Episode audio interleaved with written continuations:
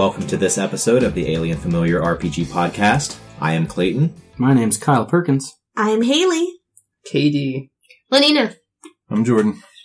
And before we get started, I just want to remind all of our listeners that you can find show notes and more at alienfamiliar.com. You can email us at alienfamiliarmedia at gmail.com. And we are on Facebook at facebook.com slash alienfamiliar. And for our topic that we will be discussing today, we will be talking about how to create a campaign setting.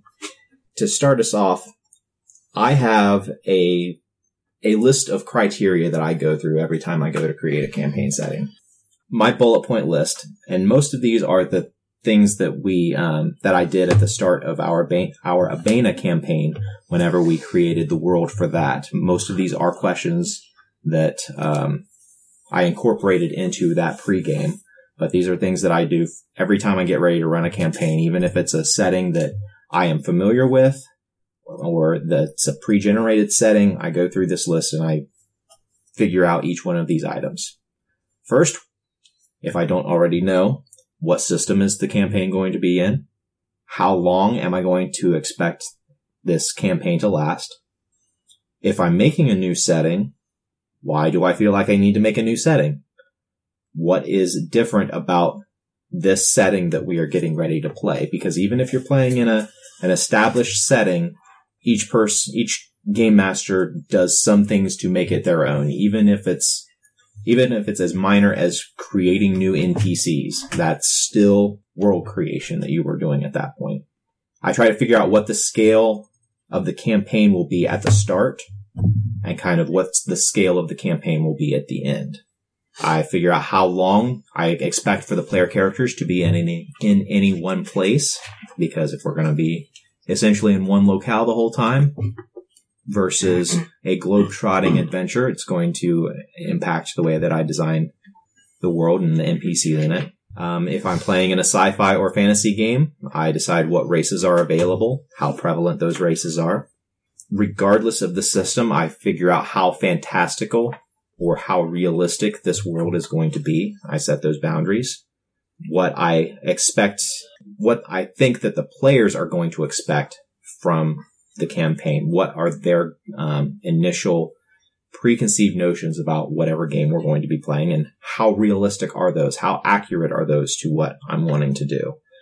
How must I change the system that I'm going to be using? And um, after I've done all of those things, I create a short pre-game information block that I go over with the players. Usually I try to have about 10 talking points on that, and I usually have to trim it down to 10.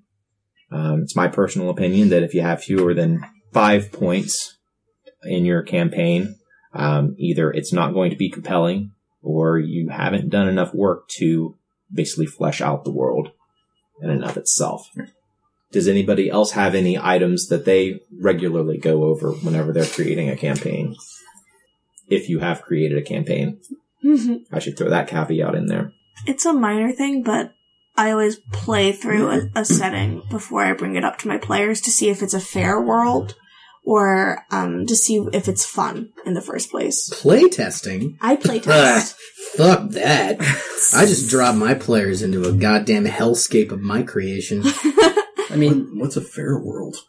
That's also no world. What, what is playtesting? uh, I I playtest as in um, I will take an NPC and I will put them through something similar to what I might expect from my players and see if the difficulties are too high, see if they're trapped in a sewer, for example, if they're going to find a way out. Is this map too confusing? Figuring things out for myself. Maybe I'll sit down with somebody else who's not a part of the game and run it through them to make sure that I'm not completely being disadvantageous to my players.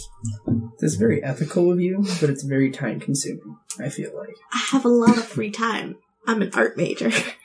Well, I, you know, I've always felt that like when it comes to that sort of thing, being able to improvise on the fly if you feel like something's too difficult or not difficult mm-hmm. enough um, is part of being a person that runs a game. Yeah. I think Jordan kind of knows a little more about what I'm talking about. Two sentences and a doodle. yeah. I when I'm thinking about a game that I want to run, especially if it's going to last a while, I try to think about it from the perspective of like a a director of a film and think of a handful of scenes or events that I think would be really cool that everybody would enjoy and kind of use those as like nodes along the line and you know leave gray space between for weird things to happen but pretty much always try to fit in a couple of really cool things that I thought of that are you know thematically relevant to what I think the game is about. Um, but I you're you're much more systematic, Clayton, in the way that you do this than than I do. Um, I often find it uh, frustrating by about season or session two or three when the game clearly starts going in a completely different direction than everything that I had prepared for. So I try to just leave some things out there floating that I can just kind of plug into wherever the players are moving the thing because unlike a movie, all the players are writing the script.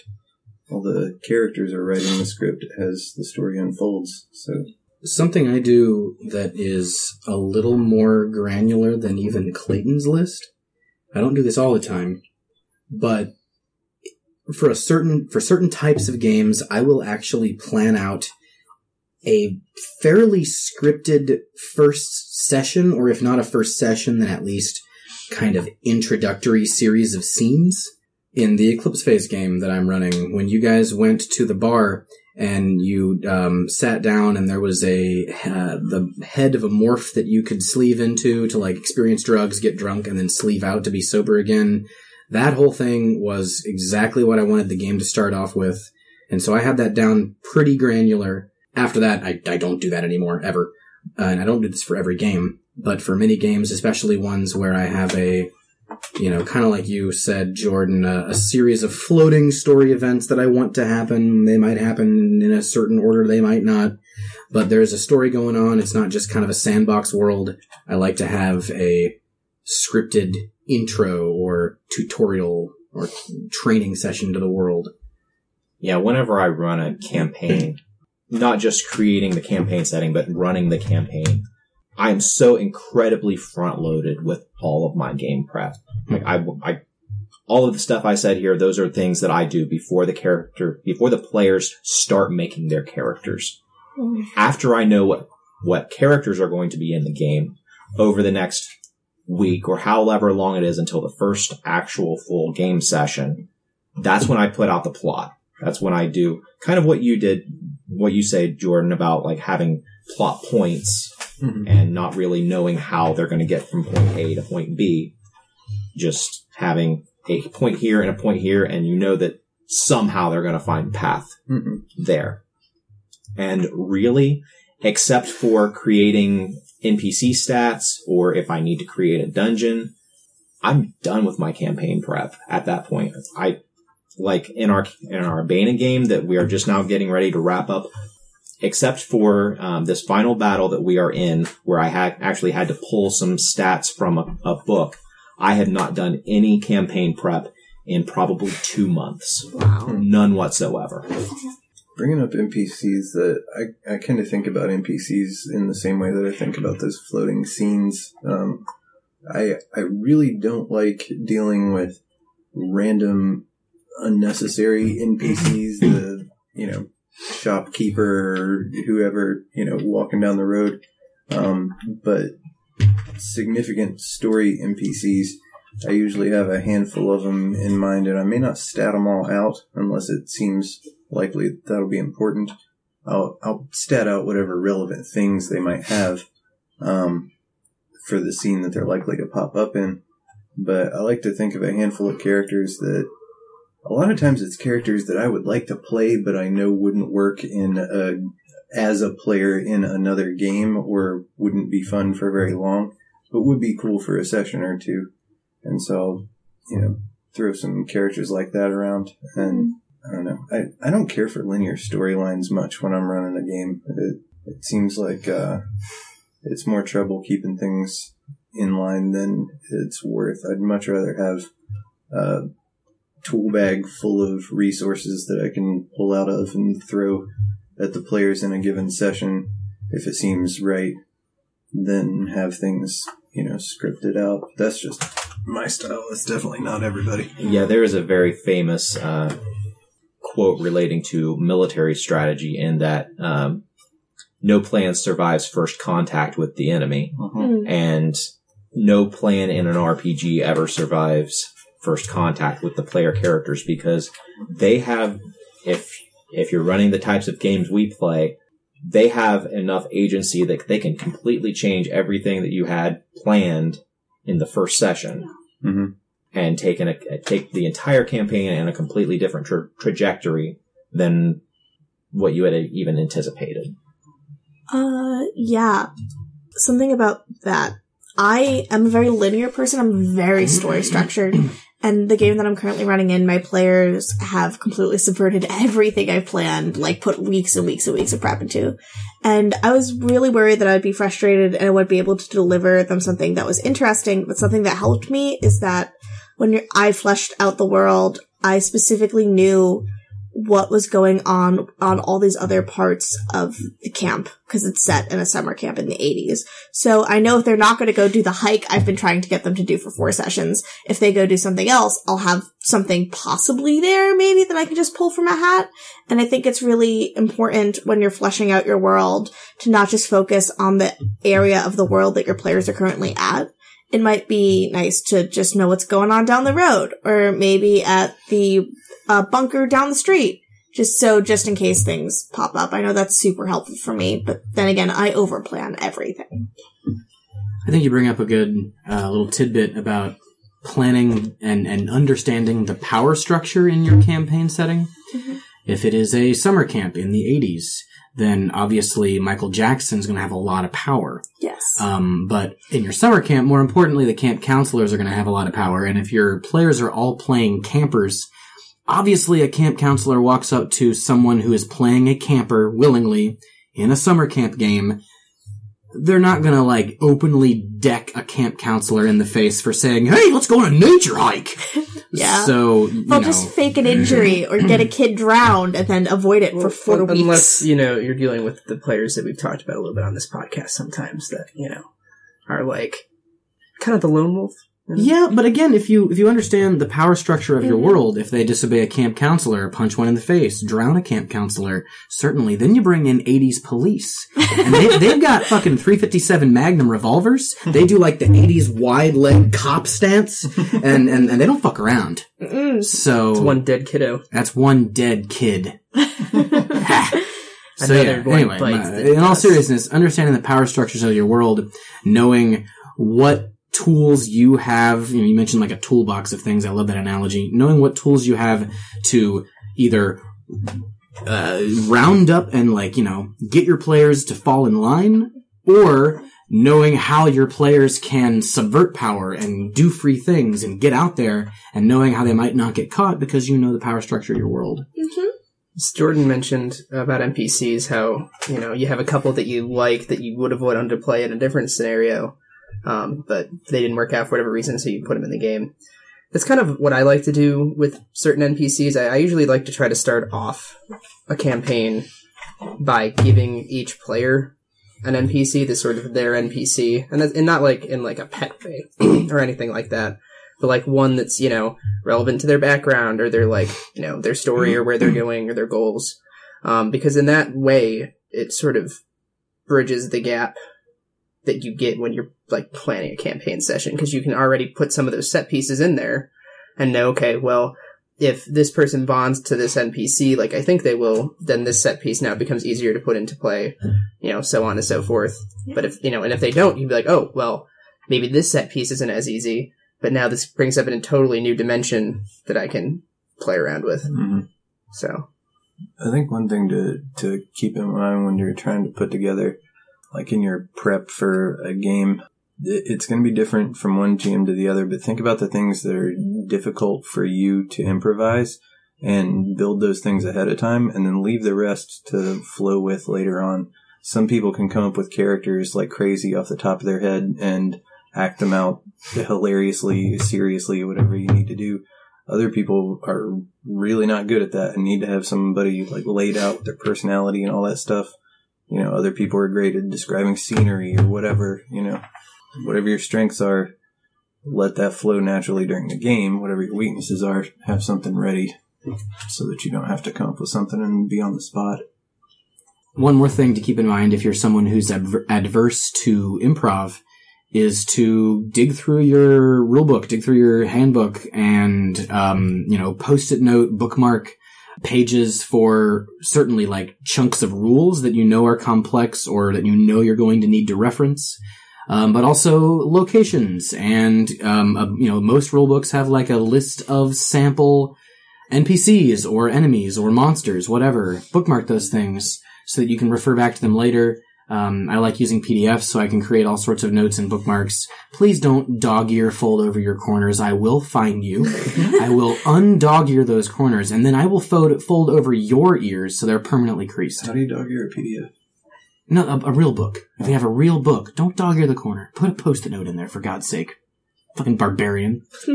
It's my book. I'll do whatever the hell I want. I will it. fold your ears. Yeah, I'll fold them. Did you buy my book? it's it's disrespectful to the book.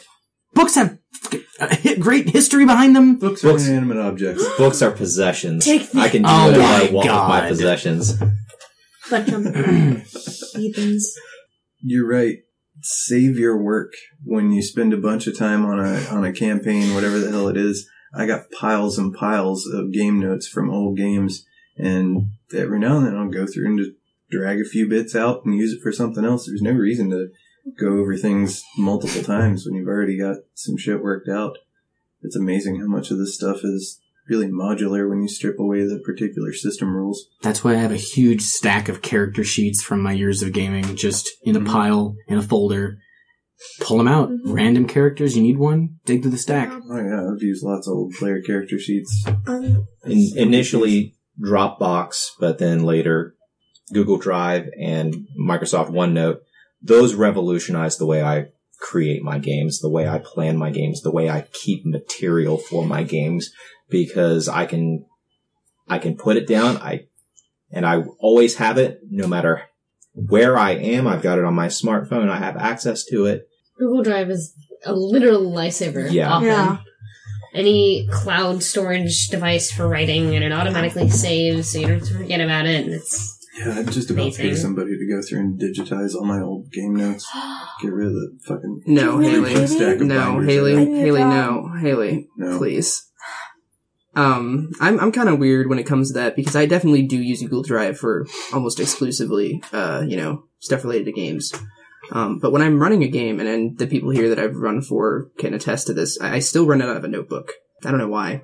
I just sort of it's how I started and kind of kept doing that. It When I'm- helps keep me focused. I think.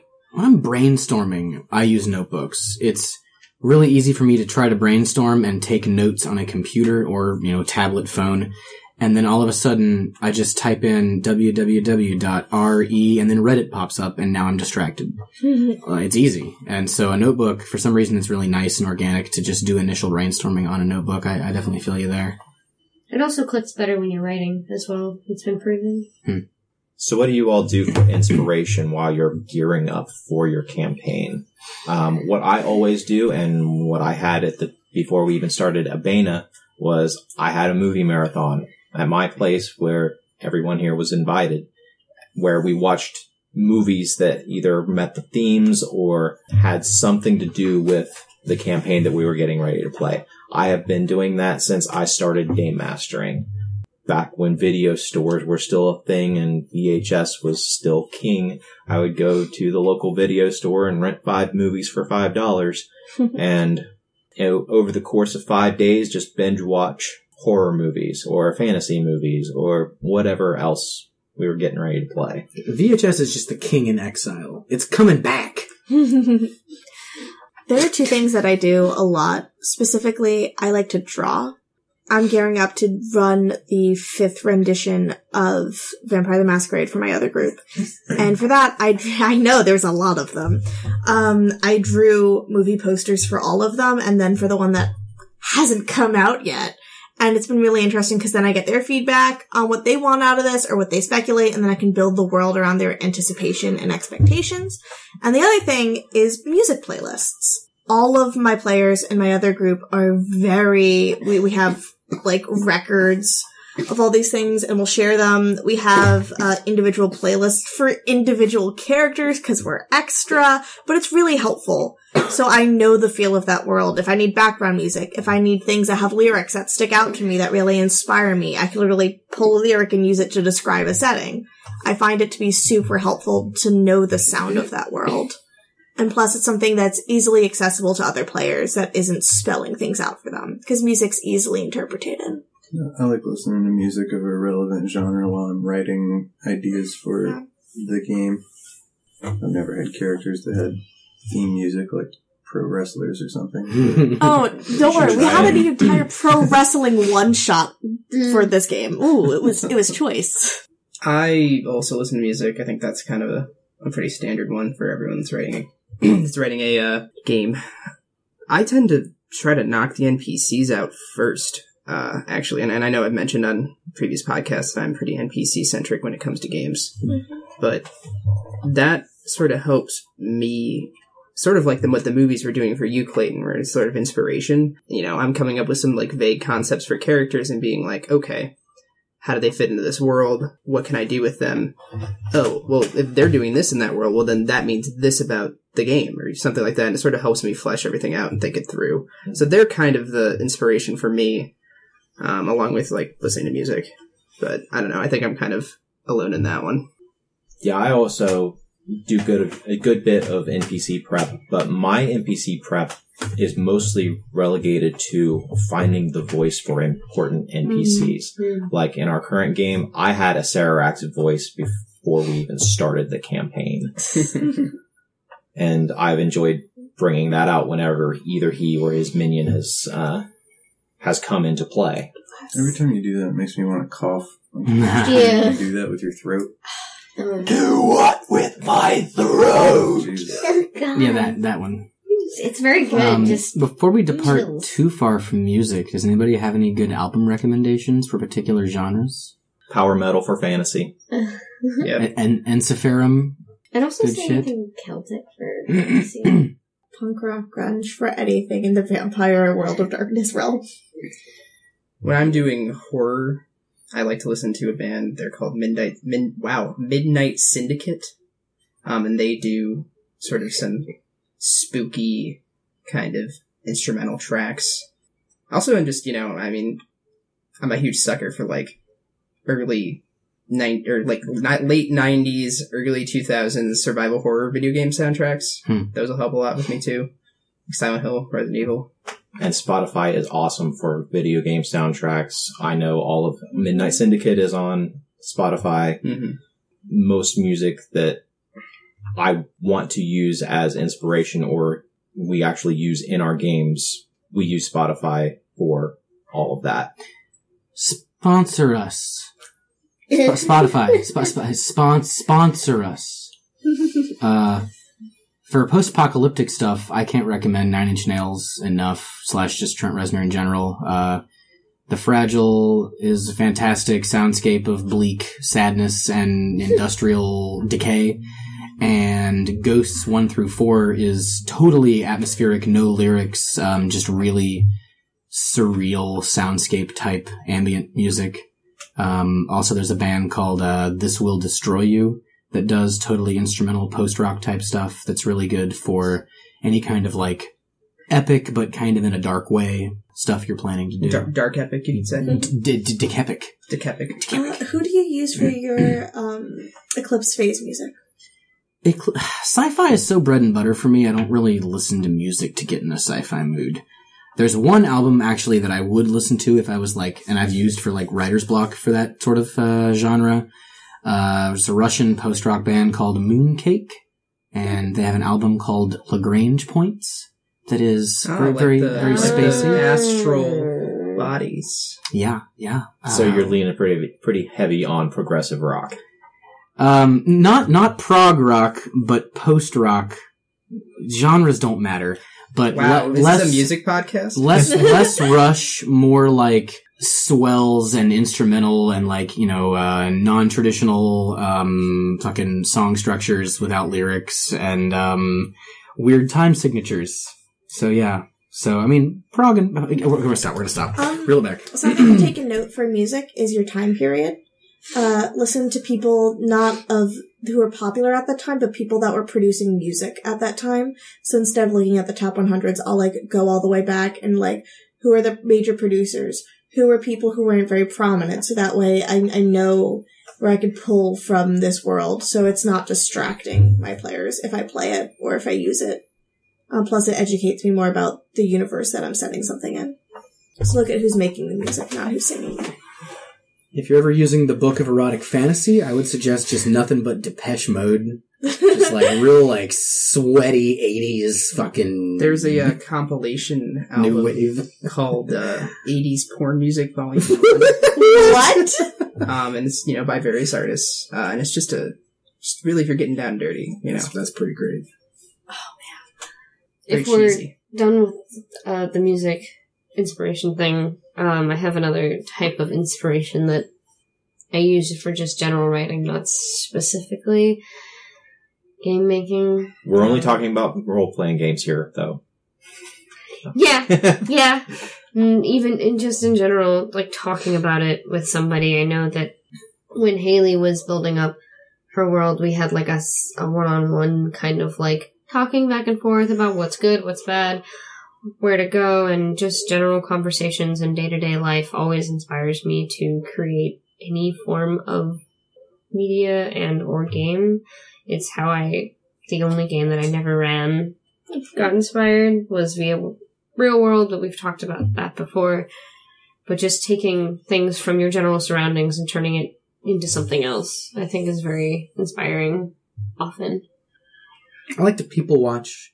Yeah. It's Oh, good yeah. for thinking of good characters, whatever you're writing for. Go to a convention, grab a beer, and look at all the strangeness. It's great. when I was first studying playwriting, they gave us an assignment where we had to walk out into the city and we had to eavesdrop on people's conversations and write them down. And I was around like 13 by the time I was doing this. So they literally tell you to like go out and stalk people's conversations, but you get the most amazing gems.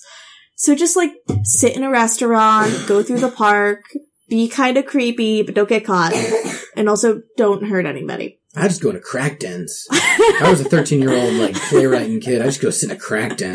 Be No. awesome. Uh, I went. I went to the um. I was it wasn't the Bowery, but it was like another block thing, and I found someone talking about how they were sleeping with a dancer in Oklahoma, but they were married, and they were very confused about it, and um, they were just like talking about leaving like their eight partners, and I was like, "What is going on?" It's a great day. Made a great play. Crackdowns. Yeah. Right there. You just hear a lot of talk about crack, actually. It's kind of boring. I wouldn't recommend it. You know, when's the next crack fix coming? Do you have any crack? I wish I had some crack. Yeah, yeah, I could go on. Uh, really, though, people watching is great. Go to a convention. Go go to a coffee shop. Sit down. Bring a notebook and get out of your get out of your house. Get the fuck out of your house.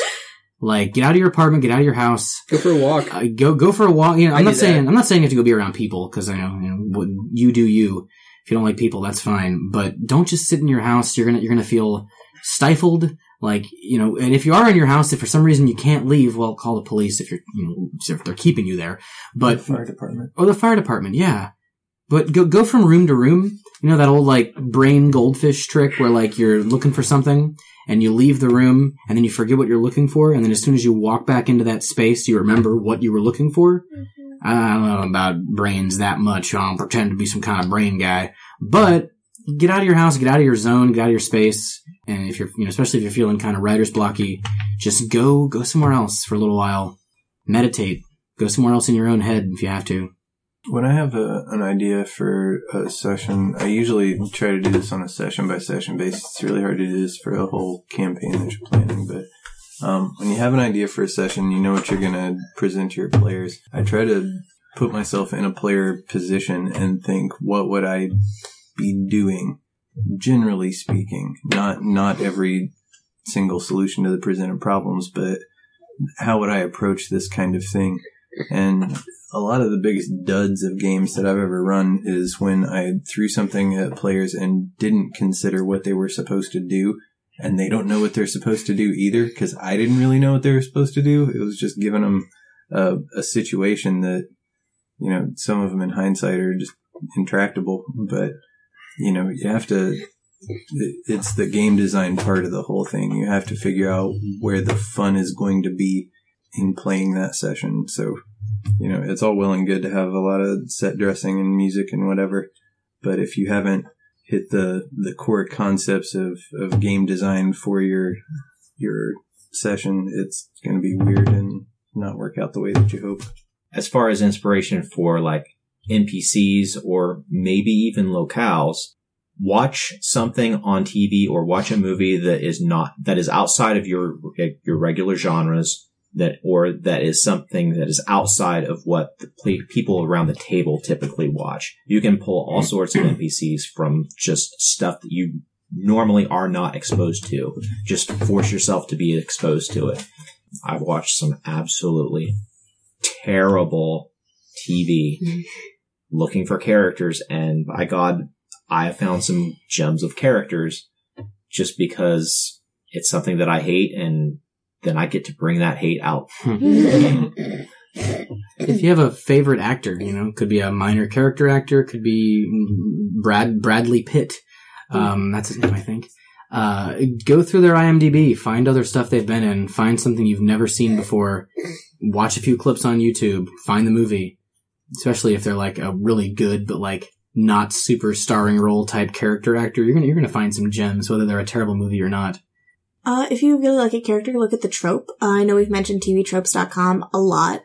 It will give you a lot of branch so that way you can pull from all of these different tropes and make NPCs out of them very easily. So if you really like a character, just click on it.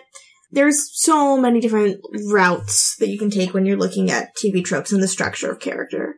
So go exploring. Internet. Have fun. If we could get a, a little bit more specific, we've been talking a lot generally about, you know, designing a, a campaign, but as far as world building specifically, if we get into that for a minute, um, I've only done it two or three times, but I think it's important to work out the history of your world, why it works the way that it does, and make sure that it's it's coherent. Um, you can come up with whatever kind of static idea, but you know the the beauty of things like uh, of Middle Earth or Westeros or you know pick your favorite fantasy setting is that it's got a lot of history. Everything is here because of all this other stuff that's happened. Yeah. And there's geography that matters. There's political powers. There's economic interests. All of those things should play into it. And that's, that's the kind of detail that makes people feel like they're living in a, a living, breathing world. Mm-hmm.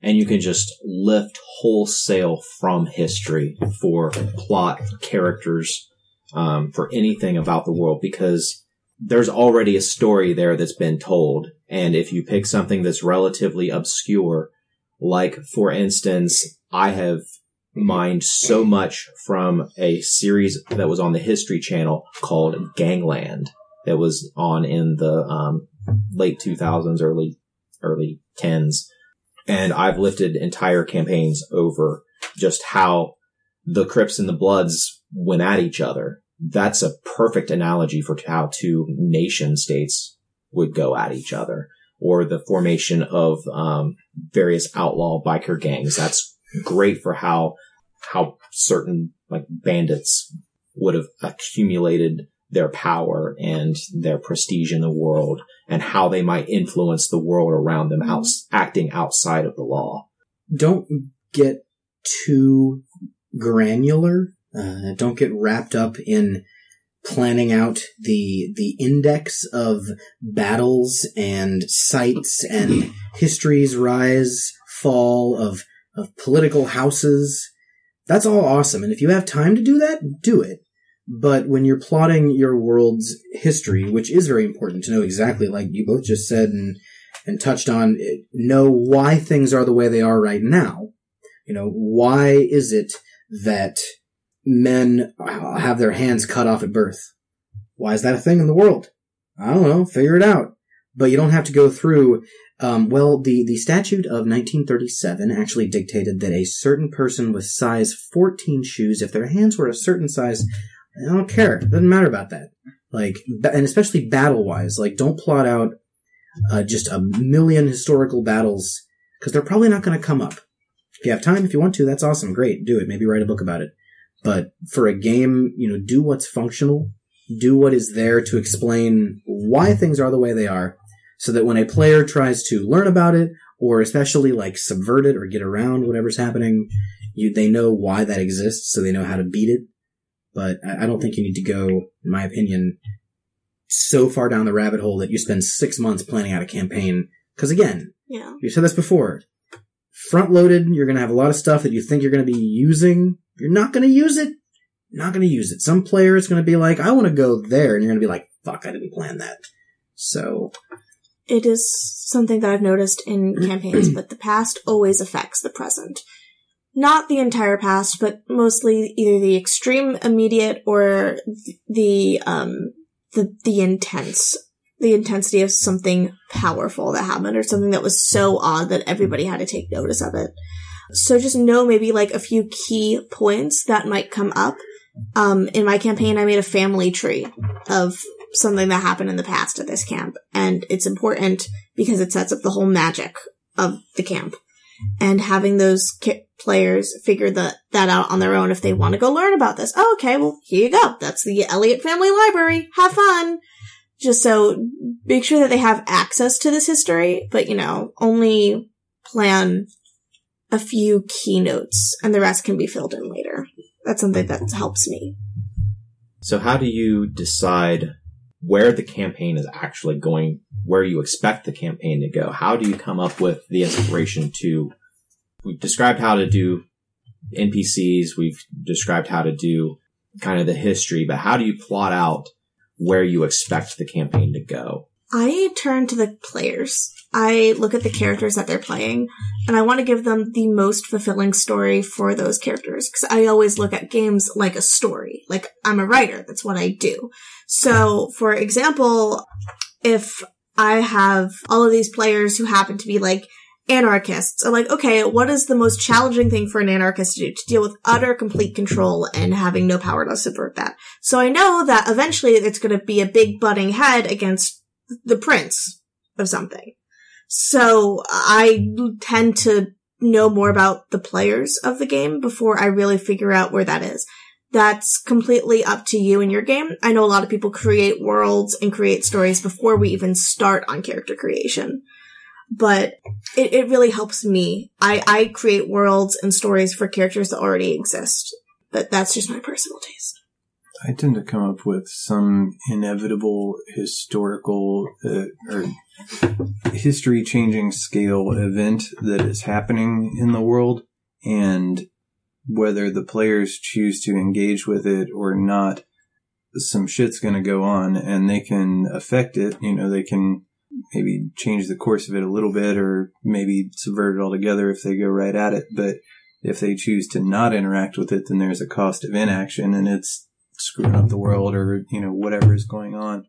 Um, so you know there's a i like to have sort of a, a big meta storyline thing occurring and then the players and their experience is something that's running in parallel to that and I think see how that goes I think the big meta storyline thing is an awesome way to do it. If you're not comfortable or, or your game isn't of, um, which is maybe a little boring if it's not, but that's alright. If your game doesn't have something happening that changes the lowercase world of the game, that's okay. Have characters, NPCs you've created the players can interact with or not, but that NPC has a mission, they have something they're going to do, whether the players choose to engage or not or you could have a a certain um, introduction of some new element, um, whatever it may be, character, race, uh, invasion, apocalyptic event, doesn't matter. Some things that you have planned out that are going to happen, and then you don't have to worry about exactly which way your players are going.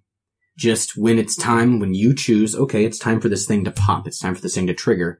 stop and consider what your players have done, how they've interacted with the hints you've given them, what changes have they made, and and adjust accordingly. But either way, whatever you've planned, it's gonna it's gonna go down. That puts a lot of, of pressure on the players. That's good. That's the that's the tension of the game. They've got to manage their economy of time and resources and whatever. And you know, if if they go and help Village A, then next time they get around to Village B, they find out it's been burnt out by raiders. And why weren't you here to help us? Blah blah blah. You know, that's like that's the kind of thing that that keeps people guessing. They don't know what the right decision is. There might not be a right decision. Um, there might just be degrees of less bad decisions, but that kind of stuff tends to get a lot of emotional purchase on people. I think. Usually, when I come into thinking about what the campaign's going to be, it's it's less of a like meta storyline and more me being like, like with the first game I ran, I was like, wow, it'd be kind of cool if I did a traditional D and D setting, but like there was some cracks in reality and like Lovecraft creatures were starting to like kind of come through and like try to influence certain people like the, in the party. Are they going to respond to this offer of power? Are they going to refuse it? And then, you know, this whole thing before I even knew what the characters were. And so I was like, okay, I think that idea is kind of cool. I'm just going to figure out the rest sort of around that idea. You know, and I kind of ended up doing what you were talking about with uh, sort of having like time go on no matter where you are. Mhm. So like, you know, there was like four cities they could visit in this game and they and, a- and a fort, like a military fort. And they left the fort for last. And so by the time they finally got there, it was like completely overrun with undead. Everyone had been turned, like it was complete apocalypse scenario, and they're all like, Wow, this sucks. And I was like, Well, you know, you guys let it go. And I don't know. So I, I guess I know that's really unhelpful in where that I'm literally just like, man, you know what's cool? What if what if there was a star destroyer in in in medieval fantasyland? That That'd sounds be cool, awesome. That is cool. Mhm. right? And I so like then that. just planning and stuff around that. Medieval Fantasyland, they definitely get enslaved. By the way, like Right. sort of, sort of, sort Empire. of Rex. Yeah, Um, a list of what ifs is super helpful, so that way you can just pull and pick to create worlds and settings. Um, I know I've a, I have a list of things that be like, okay, this, but this, and it's super helpful if you're gonna do one shots or if it's just a jumping point off. Peanut butter and jelly sandwiches, but with onion. terrifying. I've done little flowcharts before about how how players are going to um, deal with this or that particular scene that I've put up. Sometimes I just kind of do it in my head and you know ta think about it a couple steps through. A long time ago, I used to get much more detailed about it. But if uh, if you have some contingency plans, um, at least roughly worked out, uh, it helps quite a bit. And in a perverse way, allowing the world to be kind of autonomous and and making things go on with if players you know interact with it or not and changing it that way that's a testament to the player's power and the character's power in the game so i think in some ways it makes people feel a little bit more agency like what they do does matter even if it's what they don't do really screws things up that's still something to say about the the effect that they have on the world It's a unique way to play in a game. I didn't play in a game where the DM did what you just said um, for the, my first couple years of gaming. They're pretty linear stories, and it's a really cool feeling. It's and it's it's it's scary but cool to realize shit. Like legitimately, we could have saved this village if we would have you know got the hint or not ran a grift on some town guards instead of going to the quest line. Mhm. Like we actually could have changed things. Oh wow, that's cool. a lot of people approach role playing games like video game role playing games where the the guy with the adventure dialogue is going to stand there and wait for you to come up and push A until you do so. And, you know, you can go loot the town until it's time to go talk to that guy. But I think that's one of the cool things about tabletop role playing games is that you can adapt it as you go. It's a little more interesting that way, I think. I always create a timeline of what if there's a, like a big bad guy or if there's some inescapable event that's going to be happening. I create a timeline of what's going to happen if nothing is done about it. Hmm. for instance, like some big bad evil guy and they have plans on world domination. I write out the plans assuming that the player characters do not exist with the, in the world and how his plans are going to go from the start of the campaign to ultimate fruition. And then as the campaign progresses and hopefully the player characters will do some things to thwart his plans, I am in real time taking on the personality of that big bad evil guy and figuring out, well, shit, what am I going to do about these assholes who keep fucking up my plans? Mhm. And part of that is you have to know going into the campaign the resources and the limitations of who of of that big bad evil guy or that that force that is coming down the pike. Mm-hmm. This is more akin towards whoever you're going to have as your main antagonist. Know who they are in this world, uh, in their position of power, but also, like you said, come up with their plan. Know every single step. And why? And what, that's really important. Uh, they're the protagonist of their own story. They're not the antagonist. And you need to look at it from that angle. Or else, if you're playing the bad guy and you're like, up, this is the bad guy, who cares about that guy? Nobody's gonna care. Your players won't care, the world doesn't care. You need to look at this person like they are the main protagonist, they are the hero of their own story in this world. I- I don't know if I agree with that. I think if you make a villain evil enough, and I'm not saying you make him a mustache twirler, like, Mhm. I have tied you to the railroad tracks. Can you save our heroes? Dastardly bastard. Um, but like, I don't know, you make someone evil enough who, within reason, has reasonably fucked with the party enough. Like, they're, they're not gonna care if he's sympathetic or not. They're gonna want to take that asshole down. Uh, Um, it's a matter of you as a DM playing that character. No, I, I know, but like, I- what I'm trying to get at is like, you can still view this person as an antagonist and accomplish that without like having to be like, oh, well, he's the hero of his own story, you know, he's doing all these other things and this is why he's doing them. Like, motivation, yeah, you need to figure out. Yeah. But, and maybe that's just the way I I've think- done it. Maybe it's playstyle. Uh, I'm always akin to evil is not born, it is made. So make sure you build it into your world. Well, sometimes you um, have. Sometimes it's a good idea to make a scenario where the player characters are the ones who come in and kick the hornet's nest. hmm I, I do think it's a good idea to think about what, if you've got one big bad antagonist, think about what their resources are to throw at the players and, you know, give proportional responses to what the players have done. The Emperor didn't send unlimited Star Destroyers after Luke and Han and Leia. You know, it was precise kind of thing. Um, He sent that giant death ball thing. What, what is it? I think it's a, a death he didn't- star. He didn't send that What after the- them. It was doing its thing. What was going and, to the, and the then base? they went and, and dealt with it. But that's that's the whole Rebel Alliance, though. That's what I'm saying. Is the like, um, in the meantime, there's this whole empire that they've got to manage, and they've got ships stationed they don't. here They and ain't got time for. They can't send the whole Yeah. goddamn fleet after you know Hoth. Thinking about it as the the antagonist also playing a counter game against the protagonists makes it feel realistic, and it, it's hopeless playing in a game where you think that the the bad guy has just unlimited resources to continuously throw at you. You know, I know not everyone likes to play this sort of game, but I'd like to talk a little bit about more sandbox type games. We, I think we've hit some really great points on very story based or, um, apocalyptic or world changing event is about to happen or a character is doing something, an NPC is, and you as players can stop them or join them.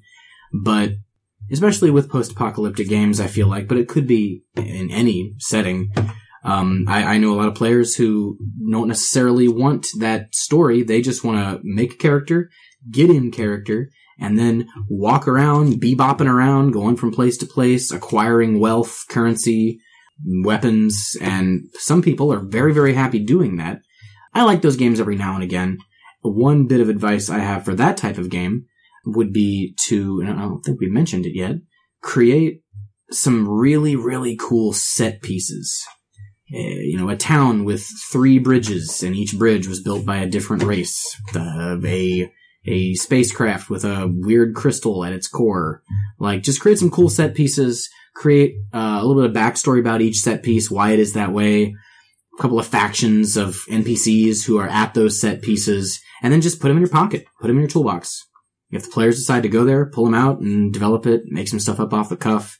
Maybe you'll have some warnings, so you could have like a week to figure out what more to do there. Maybe not. But um, anybody else have any other ideas about more sandbox type games? I, th- I think that's a big deal at the end of every session. Ask the players where in the hell you guys are going to be going next, because it's really not fair to to the GM to leave it on. Oh no, we'll figure it out next week. Yep. they show up and you know you you had had a couple scenarios in mind they're like all right so we want to go like burn down the the capital planet like we're gonna just raze it to the ground you're like yeah I don't Are you? have a name for that place yet. uh, okay It's called Unburnable. Unbur- bur- burn a ball like it's it's uh, it's french Um, Burnable Sanders. i don't know i think when it comes to sandbox games in addition to set pieces you also need to have sort of no- nothing really set in stone with the set pieces. Like the set pieces need to be flexible enough that they can bend and not break. Um, because because it's a sandbox game, you could have like that three bridge set piece going on, right? And you know maybe you have like a oh there's a the town's gonna get sieged and you guys have to like figure something out, right? And but if if they choose to do this, you know, after a point where maybe say one of them just like gotten the loyalty of a mercenary company, you know, all of a sudden then your siege turns into, oh, well, we're just going to meet him in a pitched battle. And you're like, okay, right? So you, so you have to be able to like make those set pieces, like I said, sort of bend and not be able to just break. Cause then, you know, if you, if you put all your eggs in that one set piece basket and they bring that mercenary army, you're going to be like, well, fuck.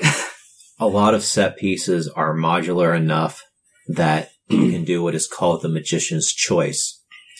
The gist of the magician's uh, the gist of the magician's choice is you come to a fork in the road. Do you go right or do you go left? Players pick a direction, and then whichever direction they pick, down the road is that ambush, Mhm. hmm That's fair. or Yeah. down the road is that is that town that you had planned out. And uh, if you if so like the in illusion of choice, really. the illusion of choice, yes. I don't recommend letting your players catch on that you're doing that all the time, nor do I recommend doing that all the time. but it is a powerful tool, especially if you're backed into a corner. But if you really just, you know, if you use it sparingly and use it properly, your players f- are happy. They they feel like they made a cool decision. They they got to do something, and you're happy because you only had to plan the one thing. the magician's choice is great for you're at the very beginning of a session and the players decide to do something completely unexpected. They decide to go, they decide, well, if you're in a po- in a post-apocalyptic world, they decide, well, fuck this town. We're gonna, we're gonna hop in our vehicles and drive 300 miles. You're like, "Uh, all right. so they effectively drive 150 miles, unbeknownst to them, loop around and go back 150 miles. Well, it's a new place. Yes, yes, it is. it's the same town. You never leave. Uh, I think it's perfectly permissible if you have something that you really want to be done in a particular place and you show the players or the characters that place and then they decide to just go fuck about in the countryside to have effectively nothing happen until they go to that place. You know, anybody at any point could opt out of the adventuring lifestyle and go be a fucking dirt farmer somewhere. If there's nothing else going on, there's nothing else going on. And so, you know, you could easily say, yeah, a week goes by and you don't find much out here. What do you guys do for the next week? And just keep that up until they're like, well, we're bored. Let's fucking go see what's up with that town. I- don't think that uh, a GM should necessarily have the responsibility to have some complicated storyline available regardless of what bizarre trajectory the group decides to go and especially in a sandbox game. There's just too many different vectors that they could take. Some places are interesting some places aren't. So you know if you want to go farm xp off of wild dogs have at it. And this something that works well for historical games, but also for like most po- post-apocalyptic games, is that throughout the majority of human history, people didn't travel very far. Mhm. So if your group is one of those peop groups of people who actually do travel, um, they are going to be the instigators of whatever is going on in the new place that they're going to be. There's the phrase uh, "going and seeing the elephant" from the Wild West, where the circus comes to town, and so everybody just goes to see this thing that they have only heard about. Your your player characters coming into the town could very well be that. Not like literally nothing is going on in the town until they show up, and they they are the ones who bring about whatever plot. They're the spice. Yeah. Spicing it up. regardless of what game setting that you're playing in and what system you're using, I always like to modify the rules in some way. Unless you unless you are playing a game setting with that was designed for the specific game system, there's always going to be some sort of adaptation that that you have to Mhm. do. Especially if you are taking taking the real world and trying to adapt that into a game or some aspect of the real world, like in a post-apocalyptic game, taking, taking like real world firearms. There are decisions that are made in the creation of the game system, particularly like in generic game systems, which I really enjoy playing in.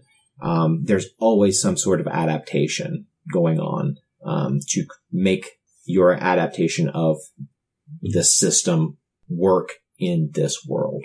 D&D has done it many times where they've had the different iterations of D&D and each time they've changed the game system, it has had to have some sort of an impact on the like game settings that they have had out at the time. Most notable to me is like um, the Dark Sun campaign setting. That setting was written specifically for Advanced Dungeons and Dragons. Whenever third edition came out, whenever it, was fan done, but there was a very big push to adapt it to the new system, introducing new rules, changing things that didn't exist in the original system, and making and in in making those changes, it definitely changes the world itself. So as you're changing the system and adapting the setting to it, it's definitely a give and take that you have to be cognizant of whenever you're creating your campaign setting. Yeah, the game system affects everything. It's the fundamental physics of the game that you're playing. It's not enough to say, oh, grab a d20 and that'll work. You know, whatever random d20 version that'll be. Pick a system that, if not is perfect, is purpose built for that kind of game. At least pick a general setting that has a pretty well fleshed out, you know, set of books for that thing. Savage Worlds has got quite a few different ones. GURPS has got everything. But yeah, if you're gonna play some game that's like, uh, you know, some Star Wars kind of uh, high adventure sort of deal, you don't want something that's real lethal. You don't want somebody getting shot once and being dead. That's not the feel of the game. and I mean, the system is what the players or what the players are doing. That's the game that they're playing. So make it reflect the experience that the characters are having. I think the same could go for adapting an existing campaign setting or module. If you don't like something about it, change it. I mean, don't feel locked in to, man, you know, I really want to do this game, uh, uh, I really want to do this system.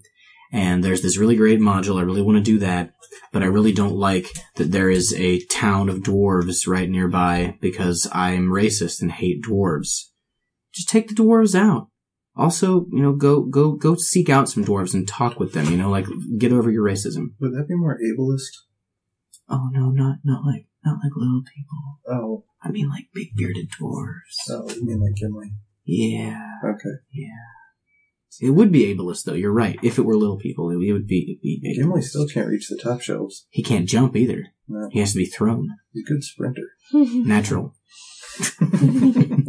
Good over short distances. Also, use a character creator, a random character generator. Every major game system has one out there somewhere. Eclipse phase does not. Man, can I just go on record and say fuck Eclipse Phase? I'm I'm enjoying your game, but as a system, what the fuck were you guys thinking? The setting is fucking incredible. I Yeah, cannot it's great. recommend the Eclipse phase setting enough. It's rad. But God, it's just too much. Clunky. Too much, man. I saw open betas out for second edition. I haven't looked at it yet. Hmm. Uh, I hope it's halved. Yeah. That that is how I'd recommend playing. You know, this is right back in line with the topic we're currently on. Uh, Eclipse Phase is a wonderful setting. Way too many rules, way too complex. So what we've done, what I've done, is pick and choose. There are massive swaths of things, rules that I don't use. I don't give a shit about them. We kind of boiled it down to what works for us, and it's fun, and it is coherent. No one's getting blindsided by something, so you know that you want your players to feel like it's a fair system, whatever you do to it. Um, but yeah, don't you know just, Frankenstein that shit. Uh, now note, creators of Eclipse Phase, if by some miracle you hear this and like to come on and debate Jordan uh, about your game system, uh, you can email us at You can email us at alienfamiliarmedia at gmail.com. do it. Also, like sponsor us. Like we'll we'll come back. We'll edit this. We'll be shills. we'll be shills. We'll we'll change our We're tune. basically gaming journalism. No, bring Yeah, it, sure. fuckers. you, made, you made Cyberpunk Phoenix Command for the 21st century. yes, please come so we can teach you how the order of operations actually works. I'm gonna have to introduce a character to my Eclipse Phase game called PEMDAS. Does anybody else have any points? Uh, it's my birthday yesterday. Happy birthday, Fuck, thank you. I just want to say that like September is the best month. It's like the Goldilocks month. Not too hot, not too cold. It's in the It's habitable zone. of the Pretty hot year. today. It was gorgeous today. It's nice out. Beautiful. It's, like it's 80 degrees. for our That is festival that about is not too muffins. hot, man. That's pretty, that's pretty And you get the, you get the, a little bit of summer, a little bit of fall. It's my birthday. It's a great month. That's all. That's all I got. All right, guys. What do you say we stop this bullshit and start rolling some dice? Yeah.